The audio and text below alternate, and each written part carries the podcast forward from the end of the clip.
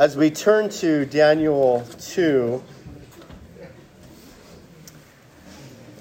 just reminded by what I'm envisioning as this glorious picture of this great army of believers and which you might picture with with flags. You know, we saw an inauguration um, this week with um, just tons of flags, right? I mean, I don't even know how many flags there were, and and it, and again, it symbolizes that idea that this is our banner as a country, right? This is our flag. This is what we rally and unite around. And certainly, warriors have had banners for centuries. Uh, countries have their flags.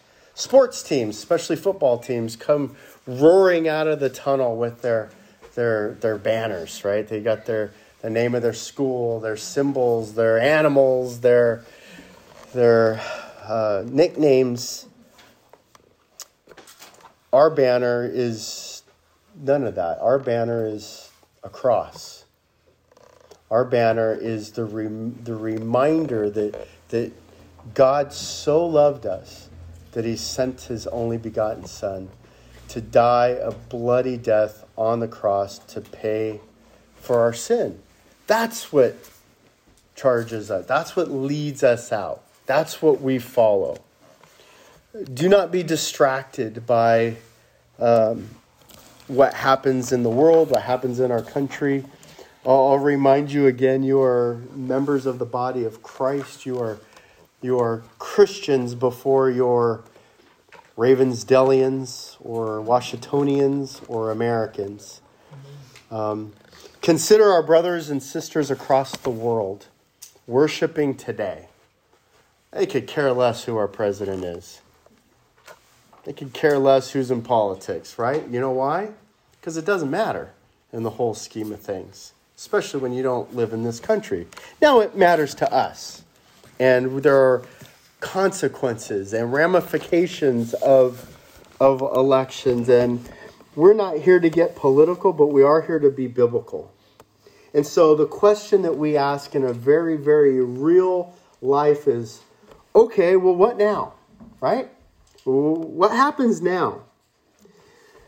If you're keeping in stride with what's going on, you, you may have noticed that in in week one we've we've seen some some changes immediately, changes as as believers that we may raise an eyebrow to, changes that move away from thinking of traditional uh, history to revisionist history um, things of people being appointed to to um, offices that are are a, a virtue signal or a political statement. We we're going to see a a pseudo Christian uh, president. We're going to see more wars. We're going to see more talk of COVID. We're going to see jobs lost, right? And all of a sudden, everybody's going to start to freak out. That was week one. Um, so, the Christian response then is, well, okay, i am I'm, I'm back on my feet and I'm okay with that. And, you know, as, as a Christian, there are more important things than what's happening politically. So then this has to be Armageddon. So then we're going to go that all, all the way to the end of that, right? And this is the end and the Antichrist, and we got to now put the placeholders over the right players. Listen, believers of God have, have for centuries lived under the oppression of rulers who did not believe in their God. Laws, rulers, traditions. And so, don't allow fear, don't allow anxiety, don't allow anger to creep in. The question is, man, if we only had a playbook, I mean, if we only had like something we could go to and to help us, so somewhere where there's some wisdom, right? Maybe a history of this kind of a thing. You know, maybe we can, maybe we could go to Google and Google it, or you know, buy a book at Amazon. oh, wait a minute. We, we have a book. We have the book. We have the book that is, like I said, no stranger to this. And so today we're going to ask ourselves well, how do we respond uh, to government change? How do we respond? And we're going to learn three lessons in Daniel, three simple little lessons. First, pray for your government. Pray for your government. Live in your government.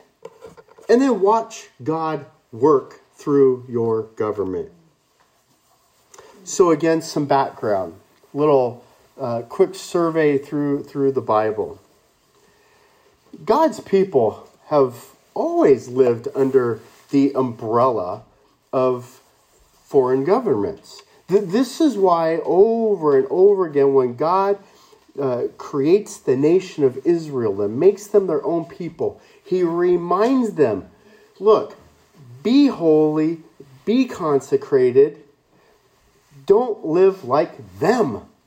Who's the them? The them are those other foreign countries, those other foreign governments, those other foreign kings. You remember the Egyptians and the Abimelechs, right? The Abimelechs with, with Abraham and, and Isaac, and, and Israel had to, had to deal with the Egyptians back then. Then we see the, the Philistines and, and all their cousins and all the different chieftains and their idolatrous ways, and, and they're the arch enemies of, of Israel because Israel is going to be in their land, in their land, around their land, and the Philistines all about them. We saw Sodom and Gomorrah recently, and they, they were pagan and, and, and unkind to, to the poor. And they were followers of homosexuality and fornication. Then we walked into Shechem. And Israel saw that they had no moral base, or they had a moral base, but it was, again, it was their own culture. And they had a different view of what, what love was and taking what wasn't theirs. We see Israel then get, get taken over and occupied first by the Assyrians, and then the Babylonians, and then the Medes and the Persians. We're going to look at Daniel today and and, and the way the, the, the, the Assyrians and the Babylonians and the Persians would do it is they would come take over your land and then take the best of the best back with them. Try to assimilate them, integrate them into their own culture. Um, we see the Romans during Jesus' day, during the day of the, the New Testament is written during the Romans' days. There was no more ruthless regime than the Romans a martial law empire, a pagan empire, an empire that wasn't new, where they believed their leader to be a god himself, just like the Egyptian pharaohs. And then, as we're reading through the New Testament and we're reading the, uh, the letters, what we're really reading are, again, foreign countries and foreign governments and, and we're reading about a, a culture clash of their, their pagan religions and now then now this new Christianity. And so there's confusion in Corinth and Ephesus and Galatia and Colossae and Philippi. And so there's nothing new here. There's nothing new about believers of God trying to live in a fallen world that all around them is chaos. And not chaos just in an anarchy sense, but chaos in a, in a spiritual sense. People who do not follow God, people who do not follow His law, people who do exactly the opposite with their paganism and their false God worship. We, we see temple prostitution as a form of r- religious service. Um, there's, there's no end to this. And so when God talks about holy separation, he's talking about things like, well, again, the religiously, the polytheistic cults, putting all kinds of religions into one pot, into one pot, you know, unifying. My favorite word, most dangerous word in the world, the most dangerous word you're going to hear in America today is unify. Um, and I mean that spiritually. I know it, it is also true politically, but I mean it spiritually. We do not unify around anything outside of God's word. That's our unity. Um, morals. We have to separate our morals from their morals, right? Their morals are not God's morals. God has clearly given us life and godliness and the way to walk in a manner worthy of Christ. He's clearly given us the, the rules to live by. We don't rewrite the rules of, of uh, a married couple and their faithfulness before marriage, their faithfulness during marriage. Um, we don't follow the traditions of the world. Some of the traditions, like baby sacrifice, or what we like to call abortions, um, polygamy, to name a few, alternative kind of religions, alternative ways, witchcraft, sorcery, you know, the astronomers, none of this is new. And then finally, the laws. We believe in the law of God. We, we, believe in the covenants and the commandments of, of the Lord. It doesn't change, it doesn't get rewritten and revised. Um, and so we're called to be wholly separate, but yet in this world no different than our brothers and sisters from generation upon generation, from land to land, all kinds of different um, ideologies. So, no woes me. We've got Jesus Christ. We, we were blind and now we see. So I don't care where you are on the face of the earth. That's a blessing. You, you, you just hit the lottery. You just won. So, how do we live? How then do we live? How do we respond to government? Because we do live in government, and government does have an effect on our lives. Well, the first response we want to look at is we want to look at Daniel and Shadrach, Meshach, and Abednego. And I gave us some background in reading uh, Daniel chapter 2. And what we saw in Daniel chapter 2 is here's this king, and this king is having this vexing dream, right? And so he's ascertained in his mind, well, I want an answer to the dream, but in order that I know that I'm really getting an answer, because I know you guys can make something up, you're going to have to also tell me what the dream is. So you got to tell me the dream and give me an interpretation. And so what we read before was you know, in verse 10, chapter 2, the Chaldeans answered the king and said, Well, there's not a man on earth who could declare the matter for the king. Verse 11, except, and you'll notice in your Bibles it's probably not capitalized, except God's whose dwelling place is not with mortal flesh. So one of the wise men of the Chaldeans says, Look, nobody can do this, king. Nobody can do this. Well, well, somebody could do it if God was was telling him. That's the only way. So even he kind of comes to this understanding that, well, there, there is one way. And so there's this decree, verse 13, that's gone out that, look, um, Nebuchadnezzar is saying, look, if, if you guys are my wise men, then and you can't answer this, then guess what? You're not my wise men. What do I need you for? I'm going to kill you all. All of you. So you can imagine what would go through your mind if you were one of the wise men. Well, who's one of the wise men, or who are three of the wise men? Well, we see in Daniel chapter 1 that in the occupation, in the, in the conquering of Israel, that the Babylonians have gone in, and what they do is, is chapter 1, verse 4, they've taken the youths uh, back to uh, verse 3, including some of the royal family and nobles. So they go to the best of the best uh, families in Israel, and they, and they take the best young men, right? So they look over and they go, mm, Jonathan, no. Uh, Brett, no. Caleb, hmm, maybe. We'll, we'll talk about it. And, and, that's what they're doing, right? They go to the families and they're picking and choosing. And, you know, I don't know if they ran through an SAT test or something, but, um, and they, they get them there. And no male defect. They're good looking. All right, Brett, you're back in. Um, they show intelligence. Eh, Jonathan, we're trying to get you there, Jonathan.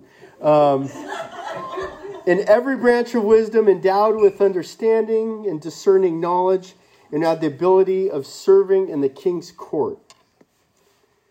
And then they're going to teach them literature and the language of the Chaldeans. They're going to simulate them, right?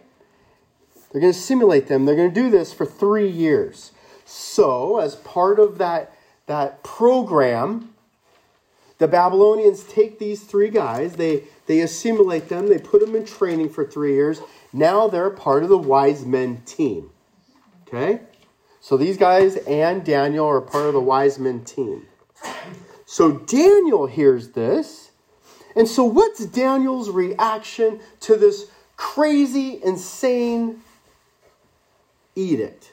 What's, what's his reaction to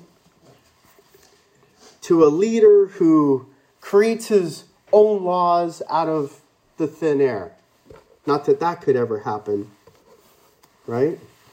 Um, well, his answer then is to request an audience with the king. Verse 16 So Daniel went in, in and requested of the king that he would give him time Time for what?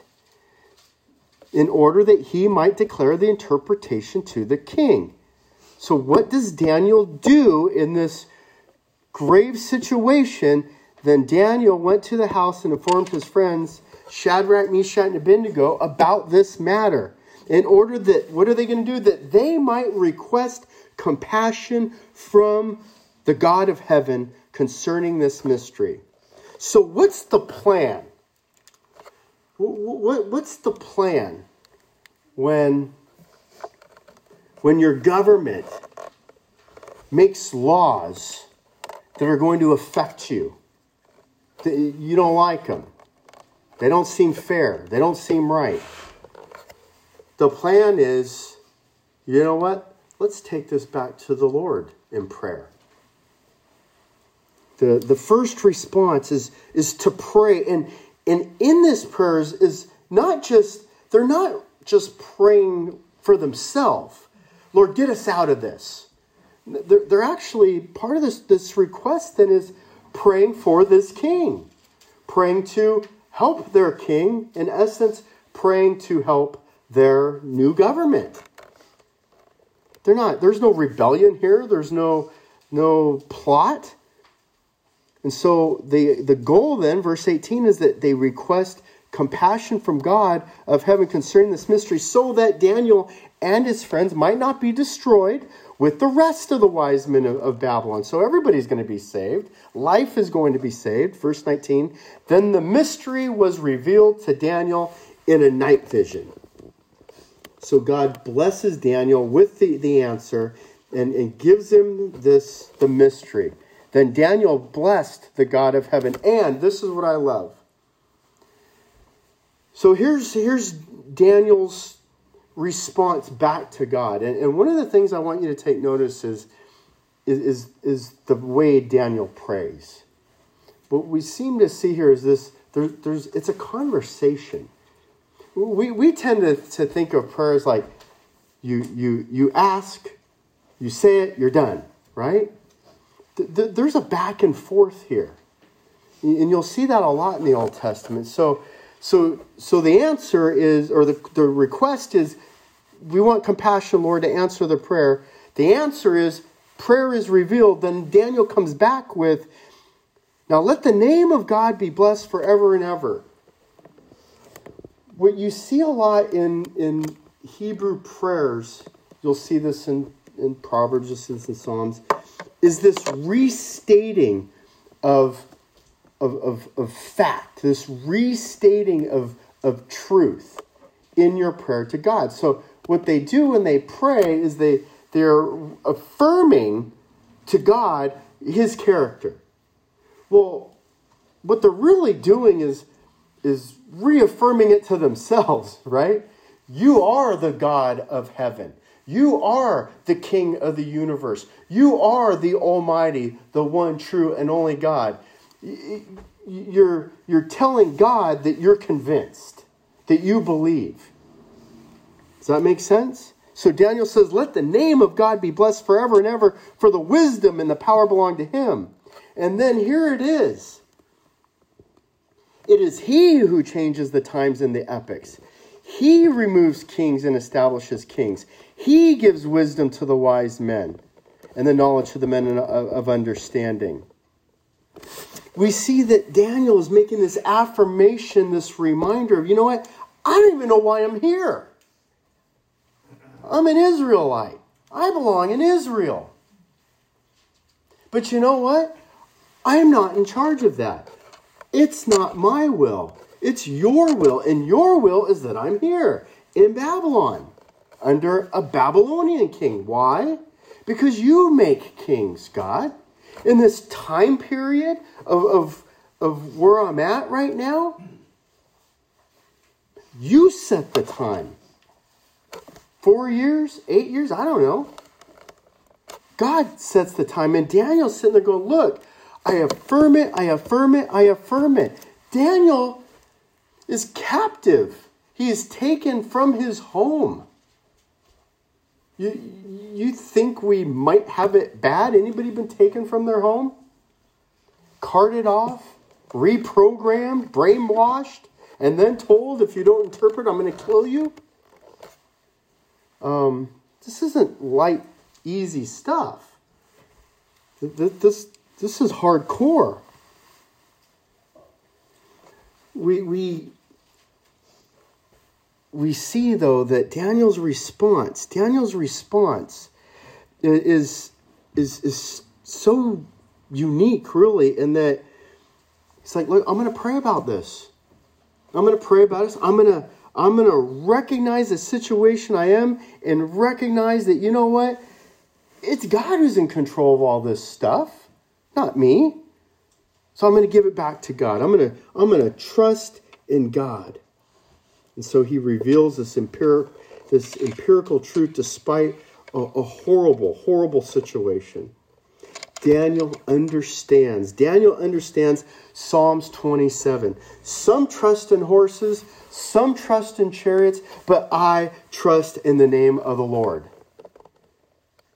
What do you trust in? Horses, chariots, right? These are the, the big things of the day. Or do you trust in the name of the Lord? Well, the second response is live in your government. Look, he, they don't escape. They don't, hey, Shadrach, Meshach, and Abednego, they're, they're smart young guys. They're, you know, I'm sure they could figure out a way to escape and get out of there, right? Figure something out. That's not what they, they're, they're in their government. They're, they're, they're living where they're living. They're making the best of the situation that they have live in your government? Well, chapter 3. This, this vision is coming to fruition. Chapter 3, verse 1. Nebuchadnezzar the king made an image of gold, made an image of gold, the height of which was 60 cubits and its width 6 cubits, and he set it up on the plain of Dura in the province of Babylon. Then Nebuchadnezzar the king sent word to assemble the satraps and the prefects and the governors and the counselors and the treasurers and the judges, the magistrates, and all the rulers of the provinces to come to the dedication of the image that Nebuchadnezzar the king had set up. Then the satraps, the prefects, and the government governors, the counselors, the treasurers, the judges, the magistrates, and all the rulers of the provinces were assembled for the dedication of the image that Nebuchadnezzar the king had set up, and they stood before the image that Nebuchadnezzar had set up. Now, what had taken place was Nebuchadnezzar had dreamed this dream of this image, right? And so Daniel helps and, and he, he tells him what the dream is and he interprets the dream. And, and in chapter 2, uh, verse 31 says, You, O king, were looking, and behold, there was a single great statue. That statue, which was large and an extraordinary splendor was standing in front of you, and its appearance was awesome. The head of the statue was made of fine gold, and its breast and its arms of silver, its belly and its thighs were bronze, and its legs of iron, its feet partly of iron and partly of clay. And, and so Nebuchadnezzar takes this to mean, this is me. I'm going to make a statue of myself. And I'm going to make everybody worship this statue. Right? When really we have a, a, one of the great prophecies, but that's not our focus today. So he, he makes this statue. He makes it. Um, Verse 4 Then the herald loudly proclaimed to you, The command is given, O peoples, nations, and every language, that at the moment you hear the sound of the horn, flute, lyre, trigon, psaltery, bagpipe, and all kinds of music, you are to fall down and worship the golden image that Nebuchadnezzar the king had set up. But whoever does not fall down and worship shall immediately be cast in the midst of the furnace of blazing fire. Therefore, at the time when all the people heard the sound of the horn, flute, lyre, trigon, psaltery, bagpipe, and all kinds of music, that all the people in the nations of every language fell down and worshiped the golden image that Nebuchadnezzar the king had set up. Wow, well that's that's a lot to deal with the king has now given a decree that you worship a false god. You worship a false idol. We're talking about violating uh, the first of the Ten Commandments, right? And so, as a, as a good Jew, as a good follower of, of God, this is unex, uh, you know, unspeakable to Daniel. There are things that they can do, and then there's things they can't do. Uh, they were asked to eat a certain diet, and, and Daniel had asked permission. Look, uh, can I have permission not to eat that diet? I'll be a vegetarian if I have to. Um, there are things that they can do, but there's things that are that, that, that cross the line. And so Daniel refuses then, refuses to fall down and, and worship. Well, what's the response? Well, the response then is for the king to put Daniel in the fiery furnace, right? Or, or, or Shadrach, Meshach, and Abednego uh, in the fiery furnace. And so this is where we get this, this great story of faith, which is well, look, there are lines that we can't cross. Like worshiping false gods. And so Nebuchadnezzar found out that, verse 13, that, that these guys were not worshiping, not only not worshiping the false idol itself, but they're not worshiping Nebuchadnezzar. He thinks himself to be some kind of some god, right? Verse 15 Now, if you are ready, at the moment you hear the sound of the horn, the flute, the lyre, the trigon, the psaltery, and the bagpipe, and all kinds of music, to fall down and worship the image that I have made very well, but if you do not worship, you will immediately be cast in the midst of the furnace of blazing fire. And what God is there who can deliver you out of my hands? So the confrontation is, is, is at the climax. And Nebuchadnezzar says, Look, do it, or I'm putting you in the fire, and there's no God who can save you from that? Well, there's the challenge. Verse 16 Shadrach, Meshach, and Abednego answered, said to the king, O Nebuchadnezzar, we do not need to give you an answer concerning this matter. We don't have to think about it. If it is to be so, our God, whom we serve, is able, is able to deliver us from the furnace of blazing fire, and he will deliver us out of your hand, O king. But even if he does not, even if he does not, even if we don't get our way, even if we don't like the way things are, let it be known to you, O king, that we are not going to serve your gods or worship the golden image that you have set up.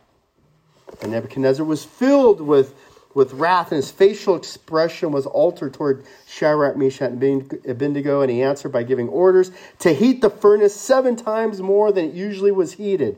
And he commanded certain valiant warriors who were in his army to tie up Shadrach, Meshach, and Abednego in order to cast them into the fire of the blazing furnace. Then these men were tied up in their trousers, their coats, and their caps, and their other clothes, and were cast in the midst of the furnace of blazing fire.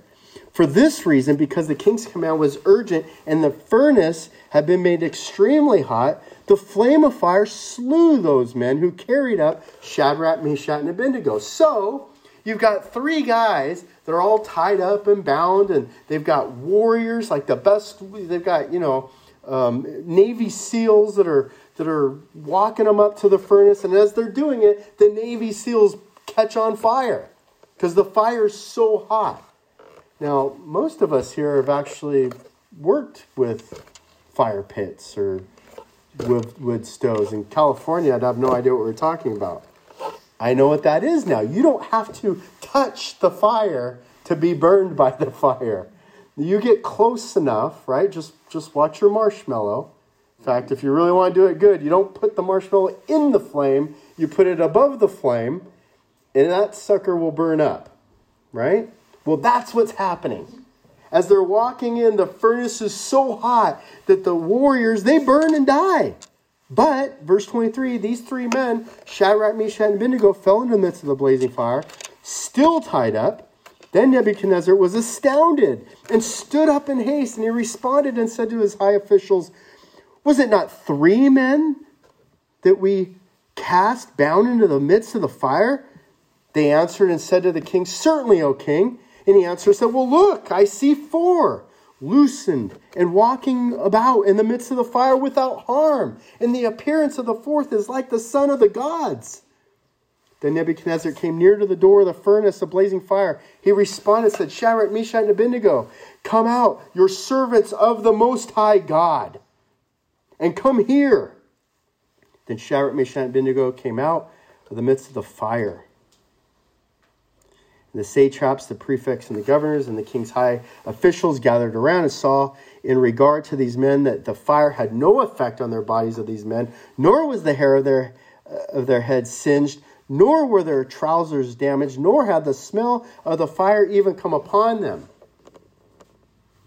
And Nebuchadnezzar responded and said, Blessed be the God of Shadrach, Meshach, and Abednego, who has sent his angel and delivered his servants who put their trust in him, violating the king's command and yielding yielded up their bodies so as not to serve or worship any god except their own God.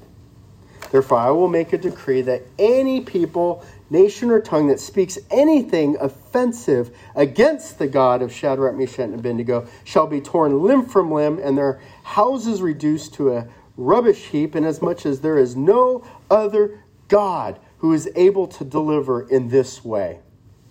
Then the king caused Shadrach, Meshach, and Abednego to prosper in the province of Babylon. How do you respond to a foreign government? You know, you, you live. You, you obey the laws. You do your job. You don't cross God's lines, though. That, that's, that's, that's what we need to be concerned about. Our, our concern is, is when it becomes spiritual obedience. Spiritual obedience. That, that's the real battleground line. But here's the cool thing. Here, here's one of the hidden little little nuggets in here. Shadrach, Meshach, and Abednego were not alone. They weren't alone, and neither are you. Neither are we. We think we're alone. We think we're going in and handling things by ourselves but we haven't had the right mindset to think, you know what? He is able. He is able. Put whatever sentence you want in front of that. Well, well what about this? He is able. Well, but but this one, th- this is crazy about it. They just came out with the Sports Illustrated swimsuit edition, and the model on the cover isn't a girl; it's a guy looking like a girl, and you'd never know. The world's going crazy. He's able to deal with that. He's able. Um, till till Jim is asked to put on the swimsuit and model. It's not his problem. But listen, God is able to deal with this stuff. If, if, if He can deliver from the pit of fiery furnace, th- this is nothing. Whatever you think is your major concern, He is able. He is able.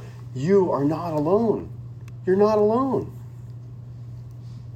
The idea here is that this is a theophany. This is an appearance of Jesus himself that, that came into the furnace to do what? To, to comfort, to perform the miracle. Because he left, he didn't stay around. Um, we're not alone. We're not alone. We've never been alone. We never will be alone. Well, the third response watch God work. Can God work in foreign governments? You better believe it. You better believe it. Watch God work. We, we leave here, chapter 3, verse 30, and, and it looks like this is incredible. This is incredible. The, the, the king says, Bless the God of Shadrach, Meshach, and Abednego.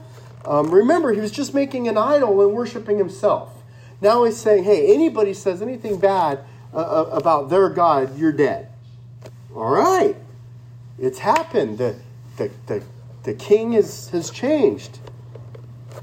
But like many politicians, um, what you say one day doesn't necessarily mean what you say the next day. Verse chapter 4, verse 1 Nebuchadnezzar, the king of all peoples, nations, and men of every language that lived on the earth, may your peace be abound. It seemed good to me to declare the signs and wonders which the Most High God has done for me. How great are his signs, and how mighty are his wonders.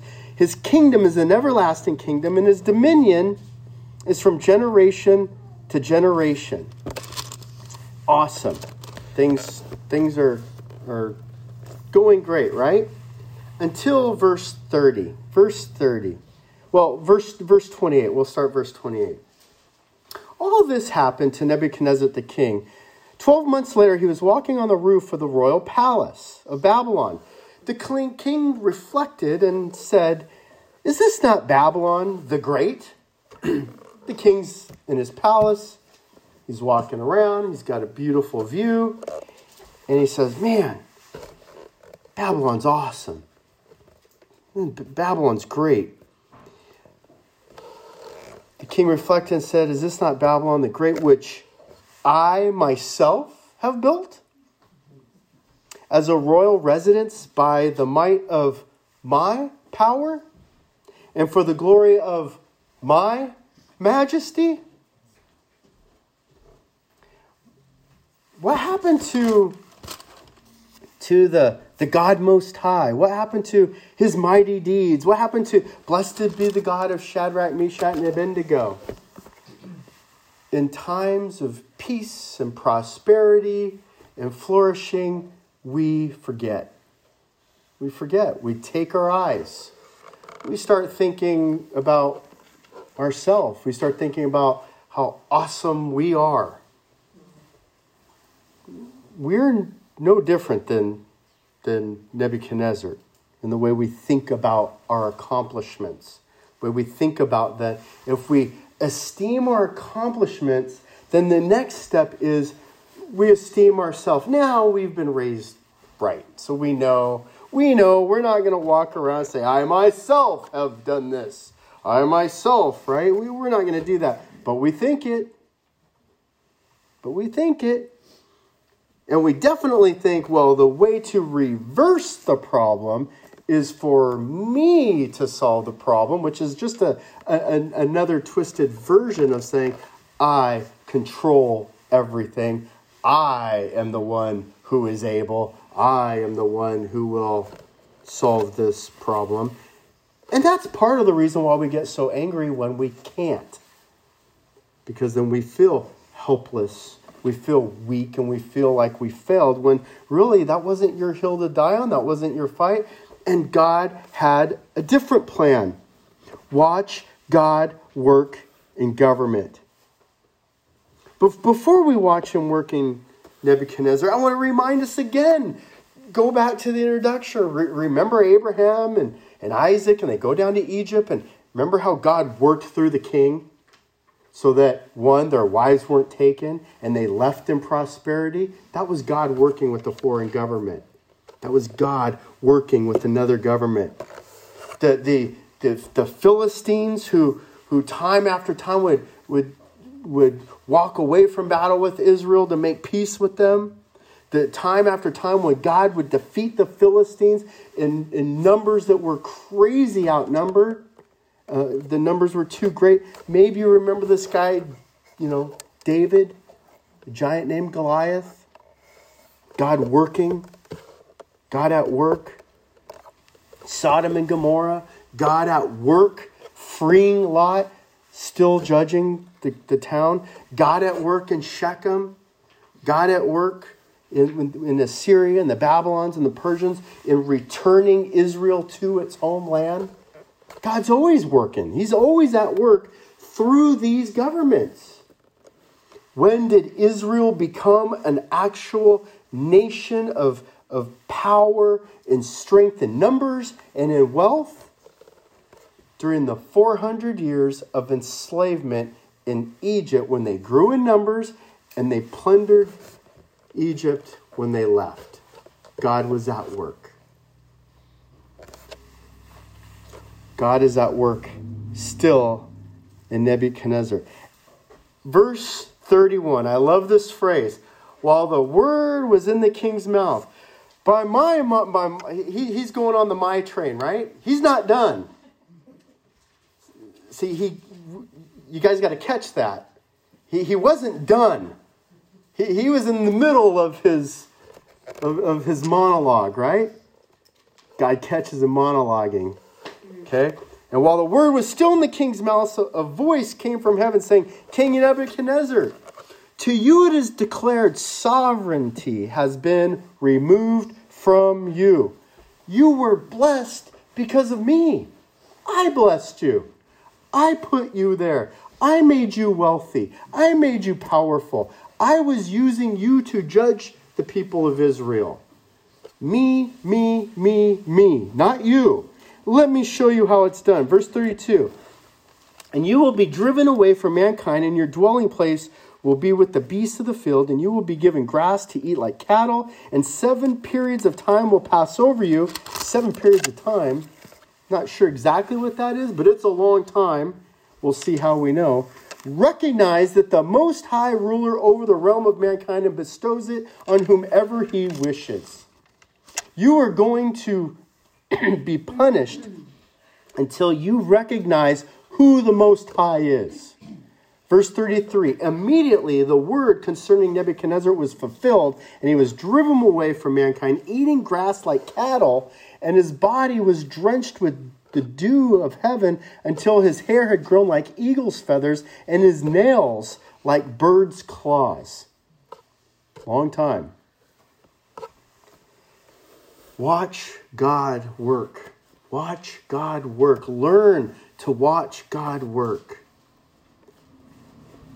Verse 34 But at the end of that period, I, Nebuchadnezzar, raised my eyes toward heaven, and my reason returned to me. Now, I love that. Before he says a word, before he catch this, before he says a word, God knows his repentant heart. He didn't have to do anything. He didn't have to say anything. God knew. All was better. Right? All was better. But he, he keeps going. My reason returned me, and I blessed I blessed the Most High and praised and honored him who lives forever. His dominion is an everlasting dominion. His kingdom endures from generation to generation, and all the inhabitants of the earth are accounted as nothing. And he does according to his will in the host of heaven, among the inhabitants of the earth. No one can ward off his hand or say to him, What hast thou done? What are you doing, God? No. Nobody, nobody, nobody can say that to God. Nobody. At the time, my reason returned to me, and my majesty and splendor were restored to me for the glory of my kingdom, and my counselors and my nobles began seeking me out. So I was reestablished in my sovereignty and surpassing greatness. He became even greater than before, was added to me. Now I, Nebuchadnezzar, praise, exalt, and honor the King of heaven, for all the works are true, and his ways just and he is able to humble those who walk in pride. This is by far just my favorite testimony, my favorite repentance in all the scriptures. A man that was so arrogant, so proud, a, foreign God, worshiper of false gods absolutely repents and turns and changes his life around. And, and, the words that come out of his mouth, the praise, the adoration that come out of his mouth, the, the, the trust now that shifts from, from himself all to God. I, I just picture that, you know, that big old stack of, of, you know, poker chips. Ah, I know most of you don't know what poker is, but for, for those of you who do, it's again, you know, you, you, you, you get all these stacks of chips, right? And you know, now if you watch on ESPN, it's it's all in, right? So everything's about all in. And so you know, you got thousands and thousands of dollars in these stacks, and the, you know, the scene is, you know, you you push the whole thing in. I'm all in, everything. I'm not, not even going to keep one chip back. You could keep one chip and still be in the game. Nope, I'm all in. Nebuchadnezzar is all in, all in. And he and, and I love the final phrase, the final phrase, which is probably the most important. Anybody can exalt God. Anybody. Nebuchadnezzar exalted God. If you turn back, it's like, whoa, these are great words. Right? I mean, what, what awesome words. God of Most High. He must be a believer. Blessed be the God who delivered Shadrach, and Abednego. He watched it. He believed it. He, he, he believed it mechanically. He didn't believe it in here. And because he didn't believe it in his heart, he was still worshiping himself. He, we call that autonomous. I am exalted. I am most high. I, I, I. And he switches that to the Lord is able to humble. We have to humble ourselves in order to watch God work. The irony upon irony, especially in, in political issues, you don't do much anyway. You guys get that, right? I mean, you physically, nobody in this room is a politician. Oh, we vote, but you you you live in this country, you live in this world, and, and you have three very clear responses. Pray for your government. You can do that each and every day. You can pray. You want to get involved politically? Pray. Oh, well, I don't like that. That's a great involvement. Just ask Daniel. Um, and then you got to live. You live live life. Be a testimony. You know the only way that they could figure out how to condemn Daniel was in Daniel 6 5 later down the road, they realized that we can't get this guy in anything except that he's so faithful to his religion. We're to have to make laws that make it against the law to, to pray. Because then we'll get Daniel. He, he, he's faithful. He's not worrying about being a slave or a servant or taken away or brainwashed or serving a foreign king. You know what? He's got to move on. He's got to move on. He, he, he lives in his government. And then, you know what? Look at the things that, that Daniel witnessed a fiery furnace, a lion's den, right? Amazing things. He witnessed the transformation of a king. Probably even a greater story, but it gets lost in the kind of the two bookmarks. Well, what's our takeaway? How did Jesus how did Jesus deal with the Roman Empire? What, what if Jesus was here? It'd all be different, right? If Jesus was walking in America, then we would don't we sound a lot like the Israelites? Why? Because we want something that we shouldn't want. We should want the will of God. We should want to see repentance and salvation. We, we should want to see revival and a rebirth, not the political stuff. We should want to see the spiritual stuff. And so when Jesus walked on the face of the earth, his example, W, you know, WWJD, right? What would Jesus do? No, no, what did he did? Right? This is what Jesus did. He walked on the face of the earth during the Roman occupation, and he didn't get involved in the Roman politics, even though it was very corrupt. I mean, you know, the guy who ends up condemning him to the cross, you know, purchased his his position, right? The church is corrupt. Caiaphas, the high priest, is the one who sends Jesus to, to the cross. The Pharisees and Sadducees are wicked and shameful. Jesus, right before his death, has to say, Woe to you, you wicked snakes and vipers. These are the religious guys. Right? He goes into the temple and he's turning over tables because people are selling, you know, fraudulently spotless lambs to poor people so that they can make sacrifice for their sins. Um, morals and, and, and are out of control with fornication or homosexuality. The Romans had a tradition of their form of abortion was you have the baby, you put it in an alley and it dies. Not new. Polytheism was abound. Heck, Caesar thought he was a god. You don't think that Jesus had some political issues to deal with? You know what he focused on? Preaching the gospel, repent for the kingdom of God is at hand. You know what he focused on? Mercy mission, feeding the helping the widow, the orphan, the poor, the blind, the lame, the sick. You know what he stuck to? His mission, dying on the cross to take away our sin.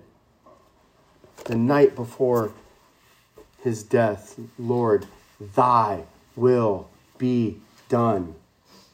Focus of mission. So, that's our response.